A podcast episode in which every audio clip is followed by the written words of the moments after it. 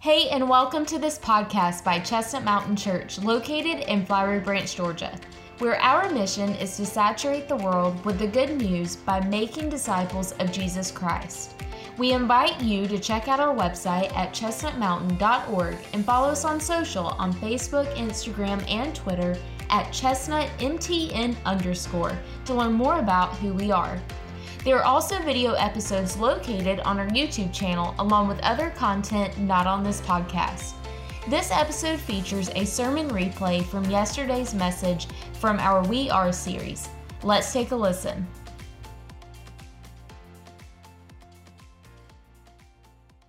We're going to dig into the Word of God and understand what He tells us about being humble what this means for our lives and how this is going to change our lives if we live this way.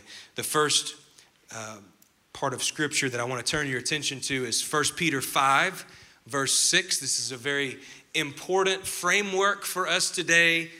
It's a great verse on humility. Peter writes and he says, Humble yourselves. Therefore, humble yourselves under the mighty hand of God. Humble yourselves. This is an active command to humble yourself. So I can do that. I can humble myself. Now, it's unnatural, and we're going to talk a little bit more about that. It's difficult to do, but I can humble myself. So that's a posture that I can choose. And he goes on and gives us the position that we are to choose under the mighty hand of God. So don't just humble yourself for the sake of humbling yourself. No, humble yourself under the mighty hand of God because those who humble themselves, God will exalt. Because when we're humbled under His mighty hand, He provides everything that we need.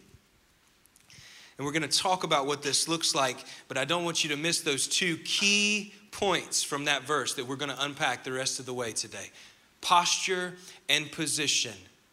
It's important the posture that we take and the position that we choose. Posture yourself in humility and position yourself under the mighty hand to be emptied and then filled. You see, humility really is about emptying yourself or something else emptying you. But before we can humble ourselves, I think it begins with becoming aware of our neediness or our frailty. Like we need to understand that we can't really do it on our own and we can't take care of all the things before we will choose humility. And that's difficult in our day. I think it's harder in our day today because we have accumulated so much and we've made it possible for comfort to be accessible at any time at our fingertips. We've, been, we made it possible for pleasure and for happiness and for uh, anything really you could list to be possible at our fingertips. And what this does is it creates this false sense of security and control. And when we have more control, we have more security, we're less humble because we don't understand our need. We don't understand our bankruptcy. So we have to posture ourselves and position ourselves before God. That's what active humility looks like. It's about emptying yourself, and honestly, it's about emptying yourself of yourself. There's a quote that a lot of people like to use, and I like it too, but so I'm not trying to trash it, but I do want to take it a step further. That quote is humility is not thinking less of yourself, but thinking of yourself less. That's, that's good, that's nice. But I think deeper than that, it's actually more than just thinking of yourself less. It's biblically what we're going to teach today, what I believe God is leading us to as an actively humble people, is to not just think of yourself less, but to crucify yourself, to die to yourself. So that sounds good and it's great. And if you have a shirt that says that, I'm not trashing it. But I do want to urge you and challenge you to go a step further. As a Christian, you're not just called to think of yourself less, you're called to die to yourself. And most of the time, what we need to be removed from ourself is actually ourself. And that's what the gospel does. That's what the grace of God does. It, it comes to eradicate the things that are in the way and in God's place. So, to illustrate this today, we have a simple science experiment. Is anybody a scientist? Zero scientists in the room. We're killing it. Oh, we're pointing to one. We're pointing to two. I like it. He's pointing to himself. My man. Science, you know. Water, when it's heated, evaporates, turns to vapor, and leaves the container that it's in. This process of heating the water and then it turning to vapor as we go today, if this works, this will be empty by the time I'm done preaching. And don't worry, it's supposed to only take 30 minutes, okay? And I've tested it five times. So it's a sure thing that I'll be done preaching in 30 minutes. Minimum. And so, this process of evaporation, this is important because I want you to see scientifically when water is heated to a boil, you know that this is purifying the water. And then when it turns to vapor and, and, and travels out of the container, it's sending purified water into the air. And so I think that this, if we really think about it in terms of this hot plate, this burner being the Holy Spirit in this case, and this jar being you, which I know some of you are like, I'm a lot bigger than that thing, you know? That's the problem. That's the point of today, is that you think you're bigger than this thing, okay? Active humility. We'll get to that in a minute.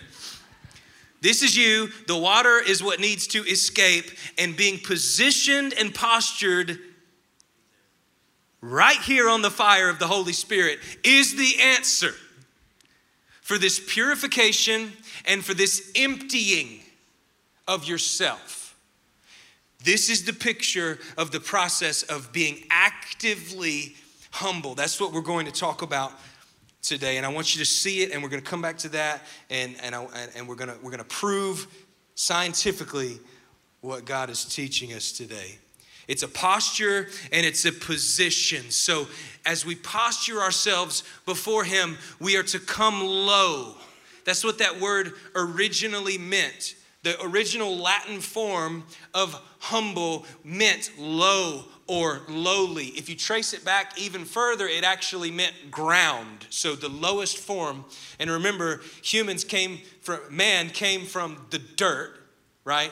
So this is all a process of, we, remember that in humility, it's talking about low, lowly, coming from the ground, taking this posture of the one who needs life given.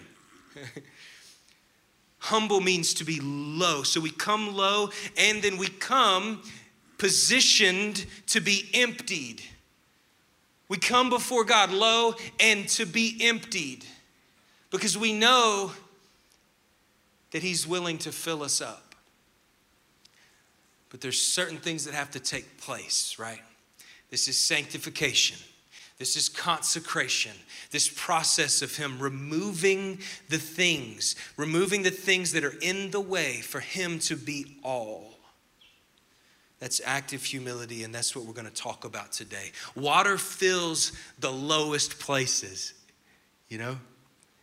Gravity takes it down and it, fills the lowest place first. And I think that's a good picture of the relationship that we have with God. The lower that we are, the faster and the fuller we will experience His power and His presence flooding into our lives. That's the posture of humility.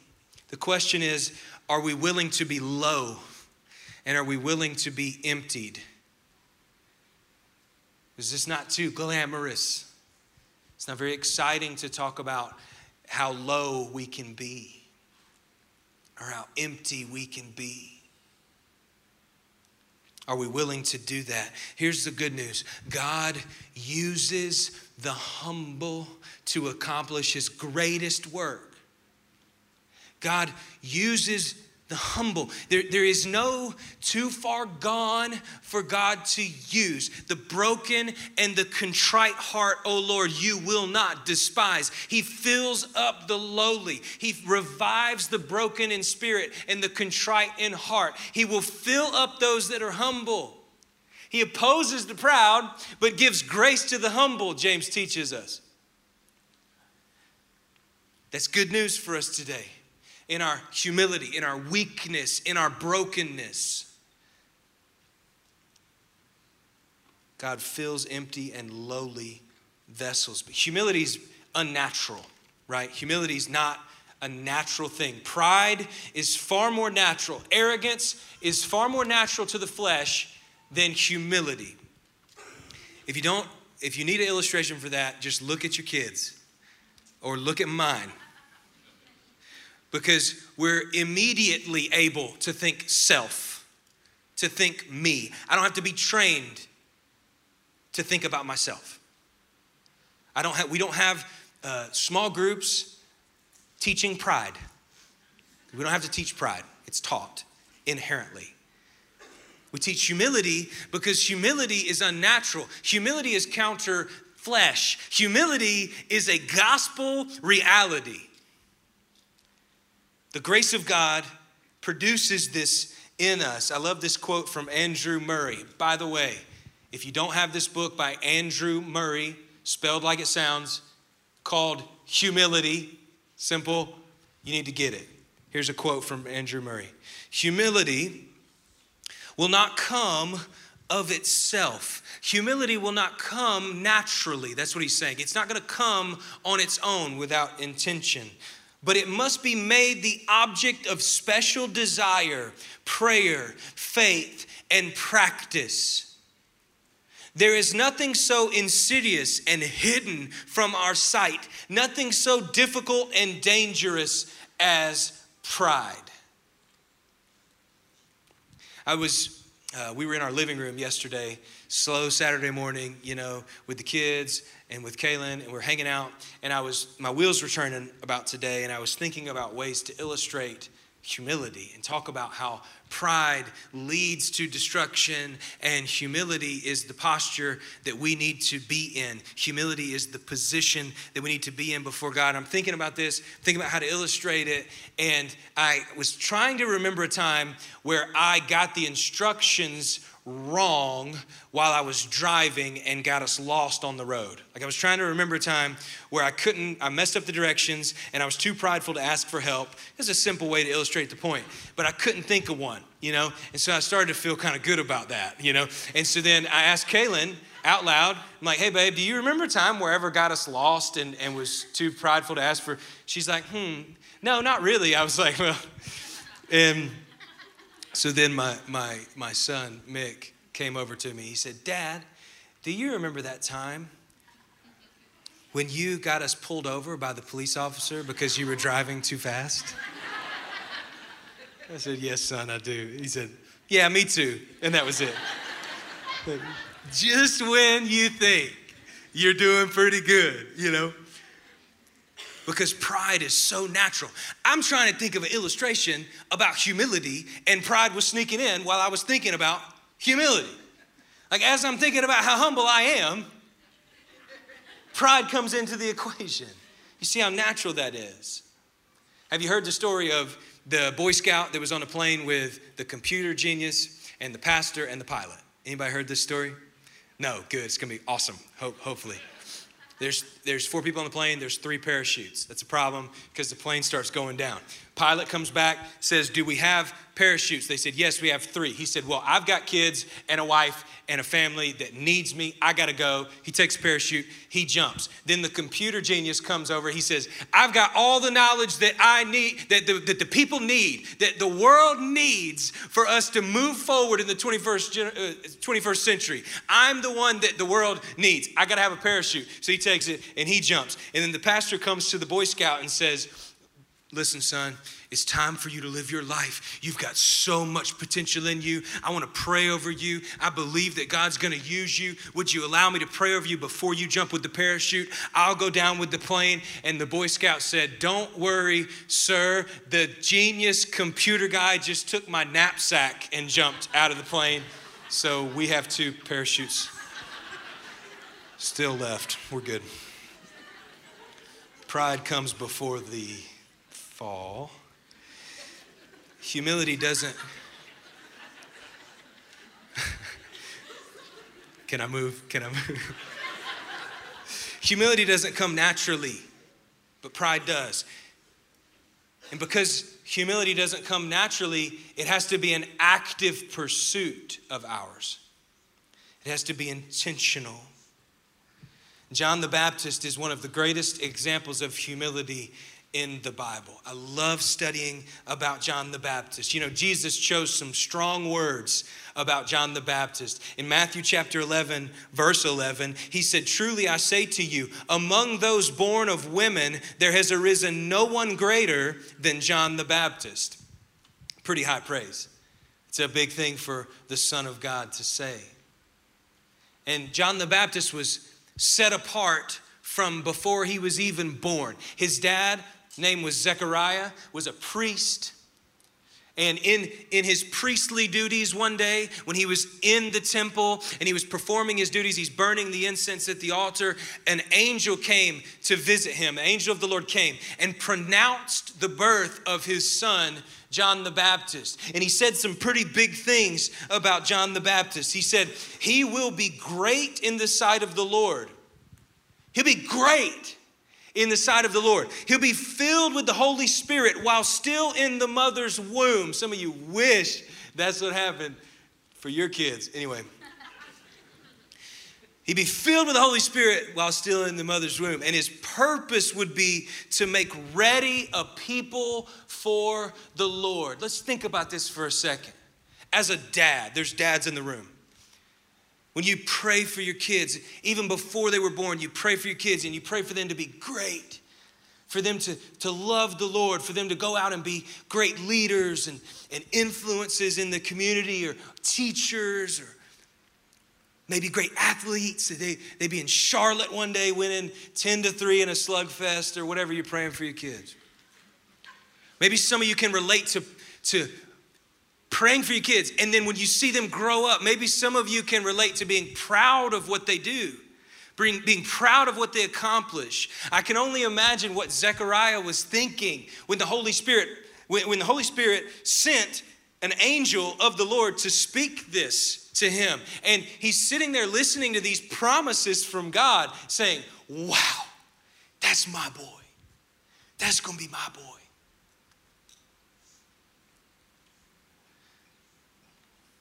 And then if we look in, in Luke chapter 1, verse 80, yes, there are 80 verses in Luke. That is not a typo. We see that the child grew up and was becoming strong in spirit, and he lived in the deserts until the day of his public appearance to Israel. So he wasn't on the football field making his dad proud. He was in the desert with nobody around, and God was preparing his heart, was preparing his hands, was preparing his mind for his mission that was to come. That's not everybody's story, and I'm not saying send your kids to the desert, the wilderness. That's not the point of the thing. The point is, God was producing this heart of humility in somebody that he was going to use greatly. And so we have this great pronouncement of this child that's going to be born. He's going to make a people ready for the Lord to come. And then he goes into the wilderness until he's about 30. And then one day he appears with animal fur on, not looking real good because he's been, he hadn't had a shower or whatever. And he's just coming out. He's ready to go.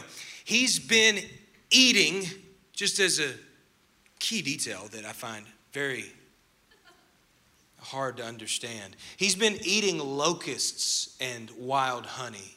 Now, some of you have been around church, and that's not, that's not like a wild thing to think about because you've just heard this. You've heard about the locusts and stuff.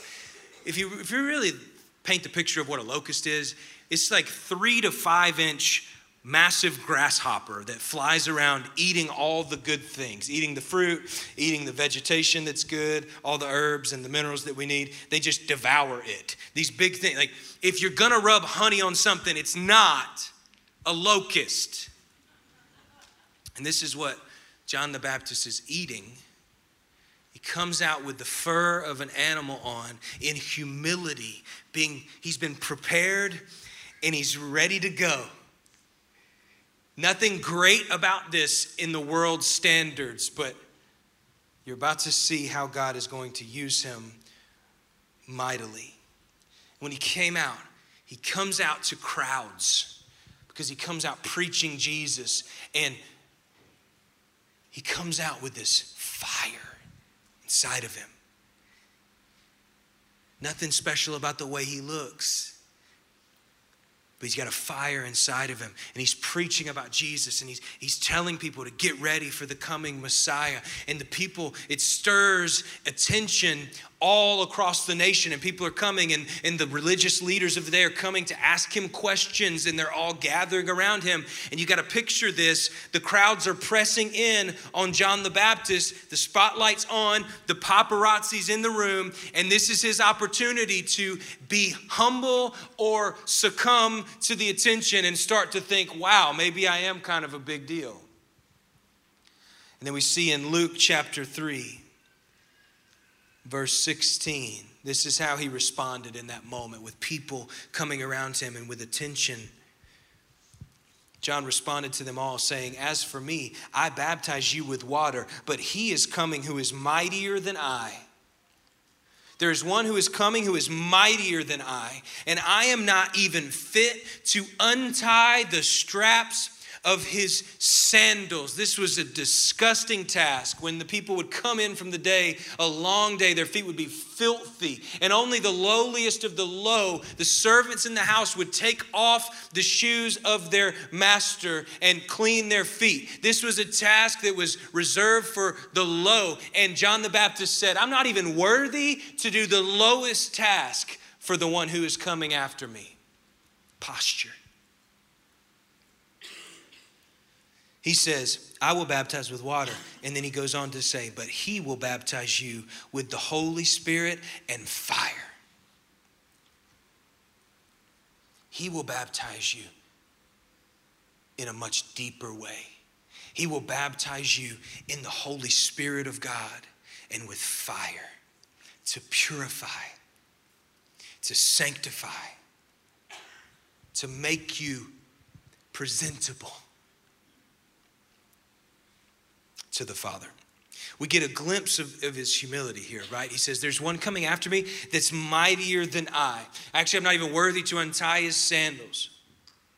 We see the humility of John. And then we come to John chapter 3. I want you to turn there for a second. If, if, you don't have your Bible, it'll be on the screen. But John chapter 3, starting in verse 26, this scene here is Jesus is on the scene with his disciples, and they're baptizing over there. And John the Baptist with his disciples are baptizing over here. And the disciples of John have learned of the fact that Jesus and his disciples are baptizing. And so they come to John and they're like, What's happening here?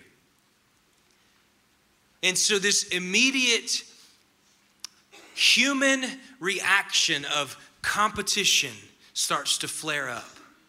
And we see another test for John the Baptist and his humility. Look at, look at what his, his disciples said to him in verse 26. They said, Rabbi, teacher, He who was with you beyond the Jordan, to whom you have testified, behold, he is baptizing, and all are coming to him. You hear that exaggeration as well in their voice. All of everybody's going to him, and nobody's going to come to us. Everybody's going to go to him. Look at what he's doing. He's here. He's doing his thing. His, his way is better than ours. His baptism is better than ours. We, we might as well just quit. What are we doing over here while Jesus is over there baptizing? Is he just trying to take over all of our ministry? Are we going to have any ministry after today? Is there even any point in us continuing the ministry? This is what you can hear in their tone. Everybody's going over there. Teacher, what are we going to do? What are we going to do? And I think this is relevant to us today because most of you have probably been in a situation or a season of your life where you've been eclipsed by someone else. Someone came along who was better at your job than you are. Or someone came along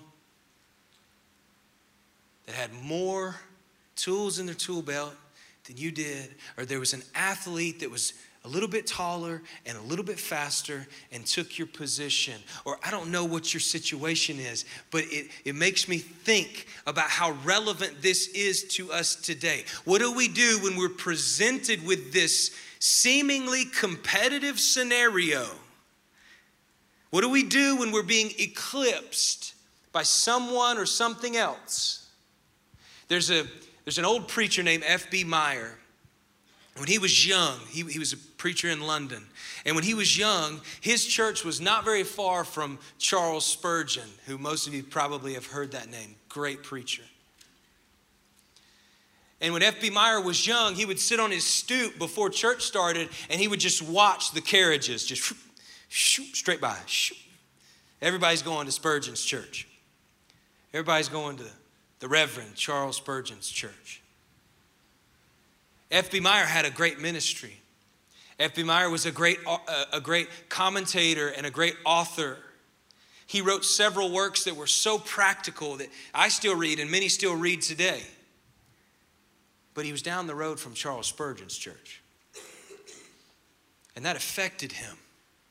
That affected him. But instead of choosing to be competitive, he chose to pray for Charles Spurgeon and his church. He chose to take the posture of humility. And later on in his life, towards the end of his journey as a preacher and a pastor, he was at a conference in Massachusetts with his friend D.L. Moody, who was another incredible evangelist and pastor, Christian leader. And he's at this conference. And there's this other speaker there, G. Campbell Morgan, who was on, on his way to prominence, if you will. He was in his prime, and everybody wanted to hear him. Wouldn't you know it? And F.B. Meyer was drawing crowds of dwindling number, while G. Campbell Morgan was drawing thousands in the same conference. So, once again, this preacher, F.B. Meyer, was faced with this reality that he's being eclipsed. Story of my life. You can hear him, right? Story of my life. I never get, I never get an opportunity. Like I never get to preach to that many people. I, nobody wants to come hear me like they want to come hear other people. And he goes home discouraged. But he sought the Lord. And the stories are told that the next day in that little town in Massachusetts, F.B. Meyer was walking around from person to person saying to them, Have you heard G. Campbell Morgan preach? Wow, how the hand of the Lord is upon that man. Wow, how the Lord has anointed him to proclaim the good news. You should really hear him preach. I think it will be helpful to unlock some things in your mind about the ways of God and how Jesus can change your life. You see the posture of humility and, and the position to, to come home discouraged. Yes, it's real. We be, we're being eclipsed. We're struggling with this reality with our self worth and, and whatever it may be. But we choose this position under the mighty hand of God. And what God did is He filled him up to be able to go out and instead of be competitive, he was supportive because he saw how the kingdom was advancing and he saw that they were in it for the same reasons. And he trusted that God's ways are higher than his ways, his thoughts are higher than his thoughts. That's what it looks like to be actively humble. And John the Baptist was in the similar situation. His disciples are saying, John, they got it going on over there, and we're, we're, we're not really doing that well. And I really think that the stock price on our thing is about to plummet over here. Should we even stay in business? Should we even still keep doing ministry? And this is what John said. He answered them in verse 27, John chapter 3. A man, underline this if you have a actual Bible paper. If you don't, if you're on your phone, just click it and say highlight. That'd be good. A man can receive nothing unless it has been given him from heaven. A person can receive nothing unless it has been given from heaven. Oh, we have to remember that. This is his first response. First of all, guys, no one can receive anything unless it's been given to them from heaven. Anything that I have, any ministry that I have, any gift that I have, any ability that I have, it was first given to me from heaven. His ways are higher than, than my ways, His thoughts are higher than my thoughts. He chooses to do as He pleases. And by the way, He keeps on going in verse 28 You yourselves are my witnesses that I said, I am not the Christ, but I have been sent ahead of Him. I'm not him. I'm not even worthy to untie his sandals. I'm here to make way for him.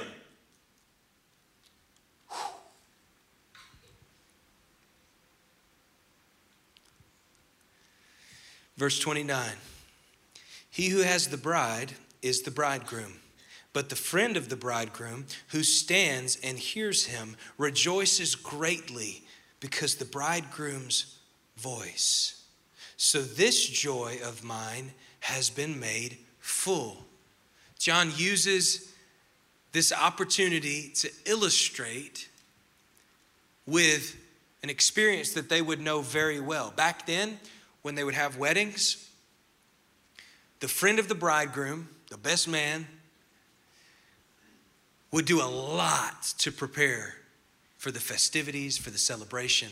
And one of his duties would be the night of the consummation, he would be standing guard at the door while the bride was in the room, ready for her bridegroom to come in. The friend of the bridegroom would be standing guard at the door, literally, and would listen for the bridegroom's voice. And when the bridegroom would, would call out, the friend of the bridegroom would open up the door with gladness, preparing the way, and having kept her safe, having kept her ready for her groom to come in, he would be full of joy. And that's what John said. He said, This is, this is my role. This is what I was born to do. And it brings me great joy. I'm full of joy as I choose this low role because that's the way of the kingdom. And then he says this beautiful, beautiful verse in verse 30 He must increase, but I must decrease. He must increase, but I must decrease. This is my story, John says. He must increase, and I must decrease. I love this because it's not a transaction. Humility is not like a boom, yep, you're good. He must increase, I must decrease. We we we're in process of becoming humble. It's an increasing humility. And it happens as we decrease, as we choose this posture and this position, and then we elevate Him and He increases in our heart and in our life. That's this process of being actively humble. And it transforms everything. But it's an attitude of the heart, it starts in the heart. And this must be our daily posture. He must increase, but I must decrease. He must increase, but I must decrease. Every morning, every evening. He must increase, but I must decrease. I love the way, last quote from Andrew Murray. Remember, I told you, get his book, Humility. Listen to this, listen to the way that he put it. This is so practical. Place yourself before God in utter helplessness position. Place yourself before God in utter helplessness. Sink deeply into the grave of Jesus. Only this death, death, leads to perfect humility. Only this death, only Christ's death, and you dying with Him leads to perfect humility. Enter in his grave and the, into the rest from self and its work. Enter into this rest with Christ who committed his spirit into the Father's hands. Humble yourself and descend each day into that perfect, helpless dependence upon God. Sink every morning into deep, deep nothingness, into the grave of Jesus. Every day, the life of Jesus will be manifest in you. Every day, as you sink deeply into this nothingness, the life of Jesus will be manifest in you. But the question is are you willing to be low? Are you willing to be empty and be emptied? Are you willing to posture yourself humbly before an almighty God and are you willing to position yourself on the fire of the Holy Spirit so that He can purify you? And in the process of purifying you, He can evaporate what needs to be gone, what's in the way. This process of being purified and, and being yourself being emptied by the Holy Spirit to make room for Him to make room for Christ. This is not an easy process. This eye is hot, and sometimes it burns us to be in this position and to take this posture. Sometimes it hurts, sometimes it stings. But we know that as we're being emptied, in our weakness, He's made strong. As we're being emptied, there's room for Him to come and take His rightful place and completely fill us with His power and His presence. That's what it looks like to take this posture, to be purified, to be emptied, and to be empowered. Revelation 22, verse 17 says, The Spirit and the bride say, Come. In heaven, the Spirit and the bride say, Come. And the ones who hear, let the one who hears say, Come. They're saying come, and if you can hear it, say come. And then look at this next part. Let the one who is thirsty come. Let the one who is thirsty, let the one who desires take the water of life without cost. The one who desires for it, the one who wishes for it, the one who is thirsty for it, take it without cost. You don't have to bring qualification at the door. You don't have to bring some money at the door. You don't have to bring yourself equipped and ready to receive. No, if you can hear it and you're thirsty, come. Come. Jesus said, Blessed are those who hunger and thirst for righteousness, for they shall be filled. That's a promise. Blessed are those who hunger and thirst for righteousness, if you hunger for righteousness, if you thirst for righteousness, come and be filled. He will fill you. He is willing, He is ready, He is able to pour out the water of life without cost to the hungry and the thirsty for righteousness. That's the qualification. That's the prerequisite. That's the beginning. Do you hunger and thirst for righteousness? Are you willing to posture yourself in humility and position yourself on the fire of God to be purified and to be emptied? Do you hunger and thirst for righteousness? There was a great English hymn writer named Charles Wesley. His brother John Wesley was also an incredible pastor and evangelist, and they were brothers that came up in England way back in the day, 1700s. And this, this guy, Charles Wesley, wrote over 6,000 hymns. It's awesome. It's a lot of hymns. I didn't do the math. I should have thought about how long it took him to write if he wrote one a day for years. If anybody's good at math, maybe you can do that and talk to me after. It's a cool trivia thing that we will have just between the two of us. Charles Wesley wrote 6,000 hymns, and he came to faith because his godly mother gave him this book called The Life of God in the Soul of Man. I love this, like just jumping straight in, like, hey, son, why don't you read this one? The Life of God in the soul of man. And one of the, one of the hymns that Charles Wesley wrote was entitled, My Heart is Full of Christ. My heart is full of Christ. What a beautiful reality. My heart is full of Christ. There's, there's no room for anything else. It's completely full of Him. I have come to a place where I've been emptied. I've been poured out before the Lord.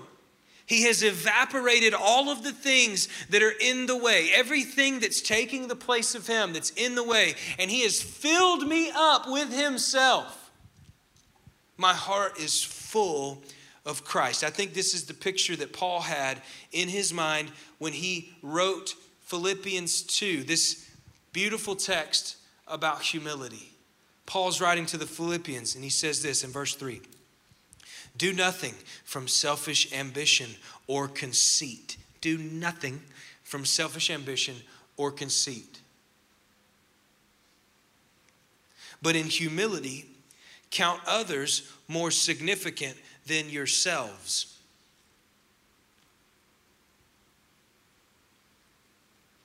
Let each of you look not only to his own interests, but also to the interests of others. And here's how you can do that, because that's hard, by the way. Do nothing out of selfish ambition or conceit. Treat others higher than yourself. Think, think of others more significant than yourself. And this is how. This is how this is possible. Verse 5. Have this mind among yourselves, which is yours in Christ Jesus, who, though he was in the form of God, did not count equality with God a thing to be grasped, but emptied himself. Emptied himself by taking the form of a servant, being born in the likeness of men and being found in human form, he humbled himself by becoming obedient to the point of death, even death on a cross. He went all the way there, becoming obedient to the point of death, even death on a cross. This was his posture. This was his position when he's in the garden before he went to be hung on the cross, he's praying to God, if there's any way for this not to happen, if there's any way for this not to be as bad as I know it's about to be, would you take it from me? But nonetheless, even so, not my will, but yours be done. Because he was postured in humility and he was positioned before God empty and he went to the cross and he died the death that sinners deserved, like you and me. he hung there until it was accomplished. He took on the entire just penalty. All of God's wrath was upon him. And by his wounds, that's how we are healed.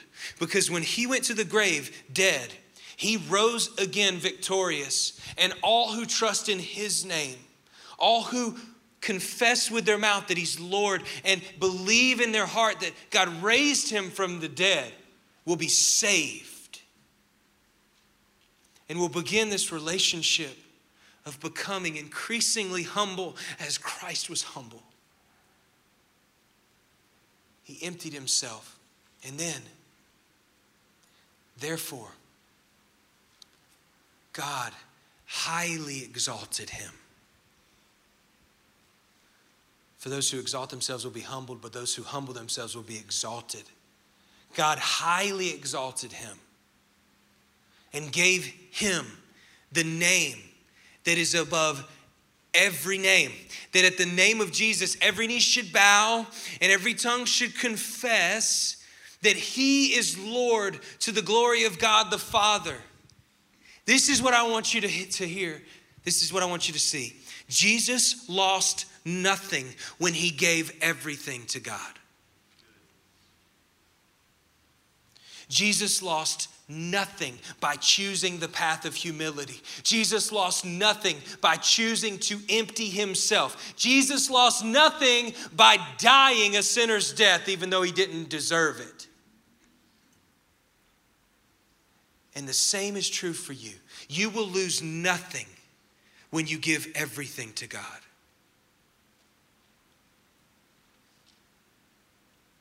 Where God is everything, self is nothing. And where self is nothing, all of God is yours if you're a Christian. This is the posture of humility. When we look at Isaiah the prophet, this beautiful, breathtaking response in Isaiah chapter 6 when he is in the presence of the Lord. I want, I want to read, I'm just going to read this Isaiah 6, 1 through 9. Isaiah says, In the year of King Uzziah's death, I saw the Lord. I saw him sitting on a throne, lofty and exalted, with the train of his robe filling the temple, the glory of the Lord.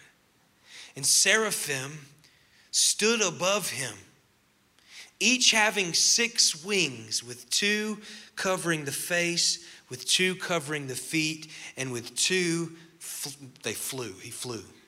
It's pretty cool. Six wings. Anybody wish they had six wings? No. Be weird. Okay. What if you could hide them? If you could hide them, would you do it?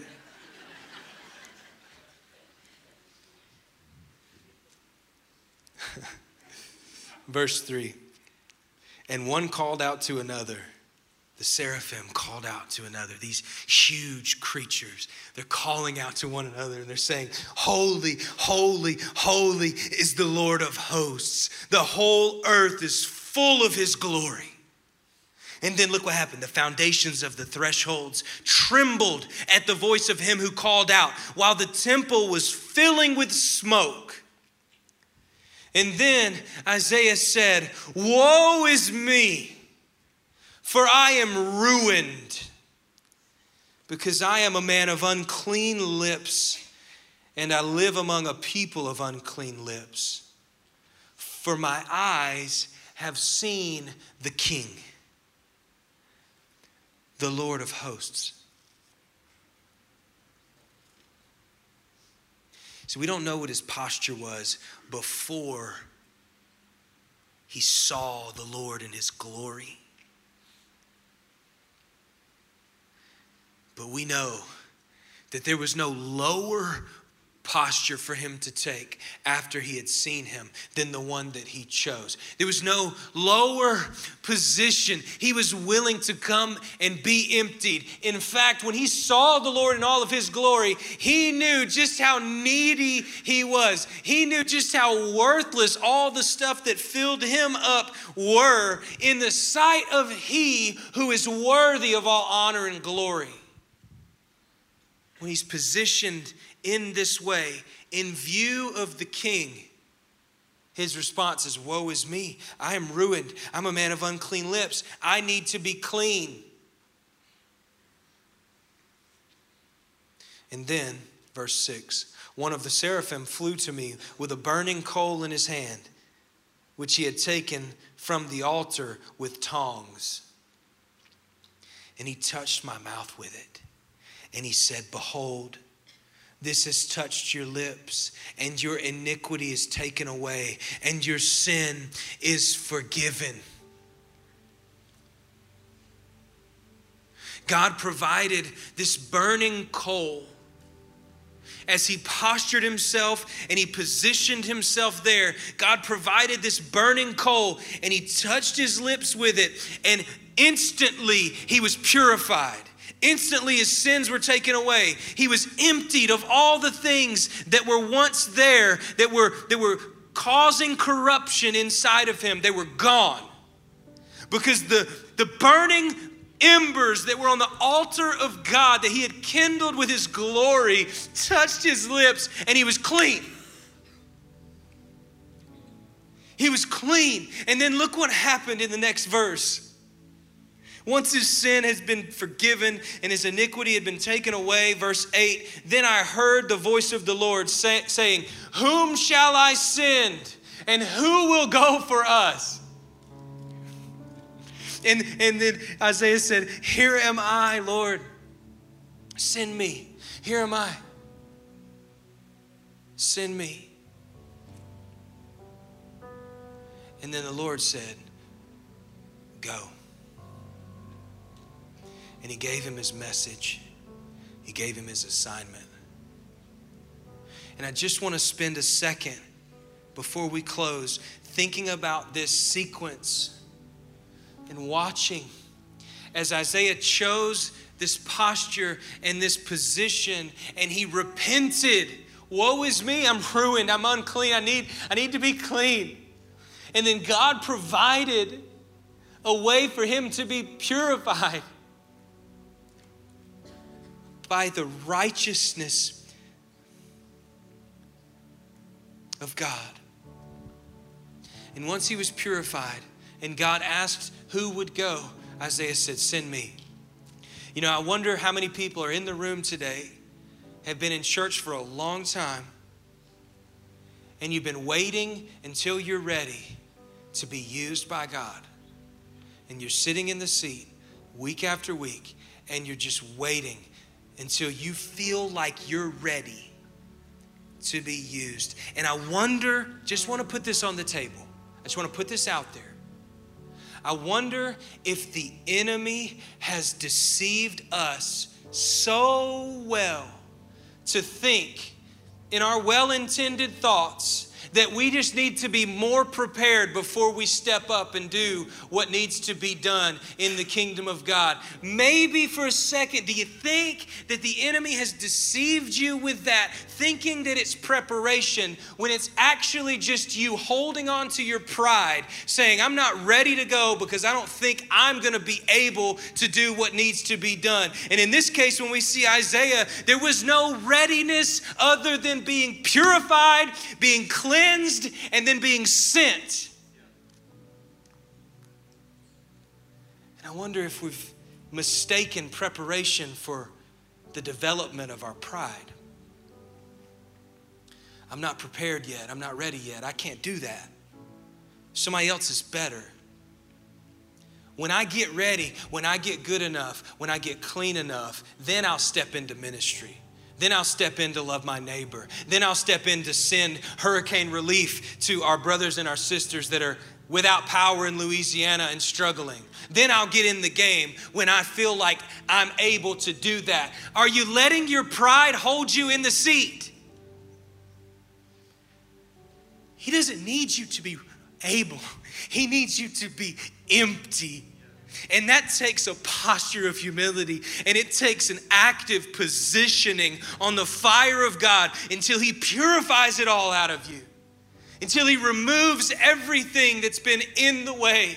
He will give you the message, He will give you the assignment. You don't even have to come up with the message, He's gonna give it to you. Paul said, Pray for me that I would, that words would be given to me, and that I would have boldness to proclaim this gospel of old. shall not kneel, shall not faint. It's proven time and time again to be powerful because Jesus did the work. Being made ready to step into this work looks more like emptiness than it does ability or giftings charisma.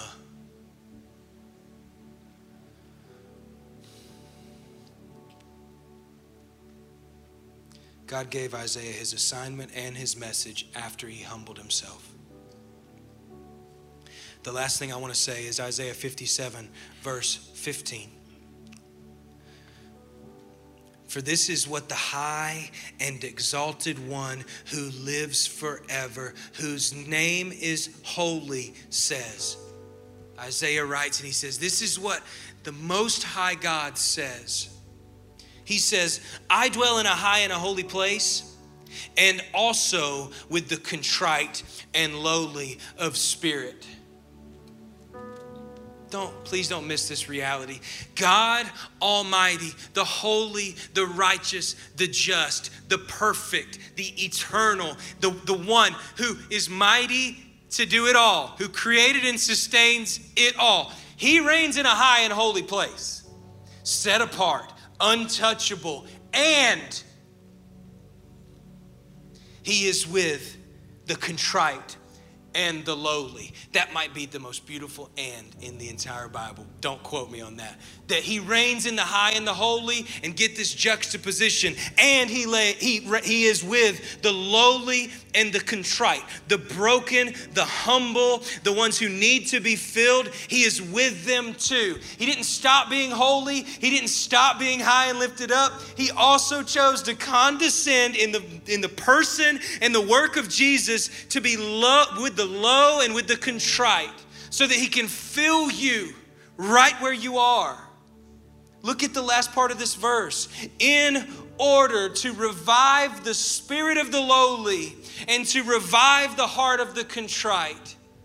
In order to bring revival, he reigns in the high and holy place and he is with the lowly and the contrite. If you need revival today, if you've come in need of this life, this water of life, the call is to come, and the path is humility. Posture yourself low and position yourself to be emptied by the Holy Spirit of God so that He can fill you with everything that you need, so that He can fill you with Himself. There is one path, there's one path to revival. And it's the path that Jesus paved on the road to Calvary as He chose humility and obedience. We follow Him there and we die in His grave and we rise with him in victory forevermore. If that's never happened for you, if you've never trusted in Jesus for the forgiveness of your sin, do not leave today without making that a reality. The offer is on the table. If you hear these words and you can hear the invitation to come, then come and dine with the King forever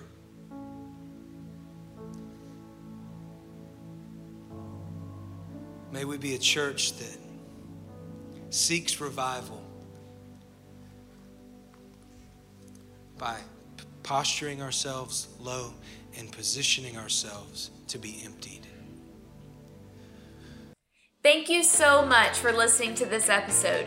If you made a decision or if you have any questions about salvation or anything about this Christian journey, one of our pastors would love to connect with you. So to connect and find out what your next steps are, go to our website at chestnutmountain.org slash next steps and there will be a form for you to fill out so one of our pastors can connect with you. We also want you to do three things right now. Number one, leave a review on this podcast. Tell us what you think. And also, a review allows us to reach even more people. Number two, subscribe to this podcast if you haven't already so you don't miss an episode during the week. And number three, we want you to go check out our Chestnut Mountain Church YouTube channel. So maybe there's some visuals in this episode that you couldn't see but wanted to see, and that's why we have video versions of these episodes along with other content not featured on this podcast right now on our YouTube channel. Lastly, we invite you to join us live for worship on Sunday mornings in person at 9 o'clock or 10:45 a.m. Eastern Standard Time or online at 1045 as well. Learn more about us on our website at chestnutmountain.org and don't forget to follow us on social at chestnutmtn underscore for more encouragement and to see all what God is doing in and through CMC. We love you, we're praying for you, and we'll see you next time.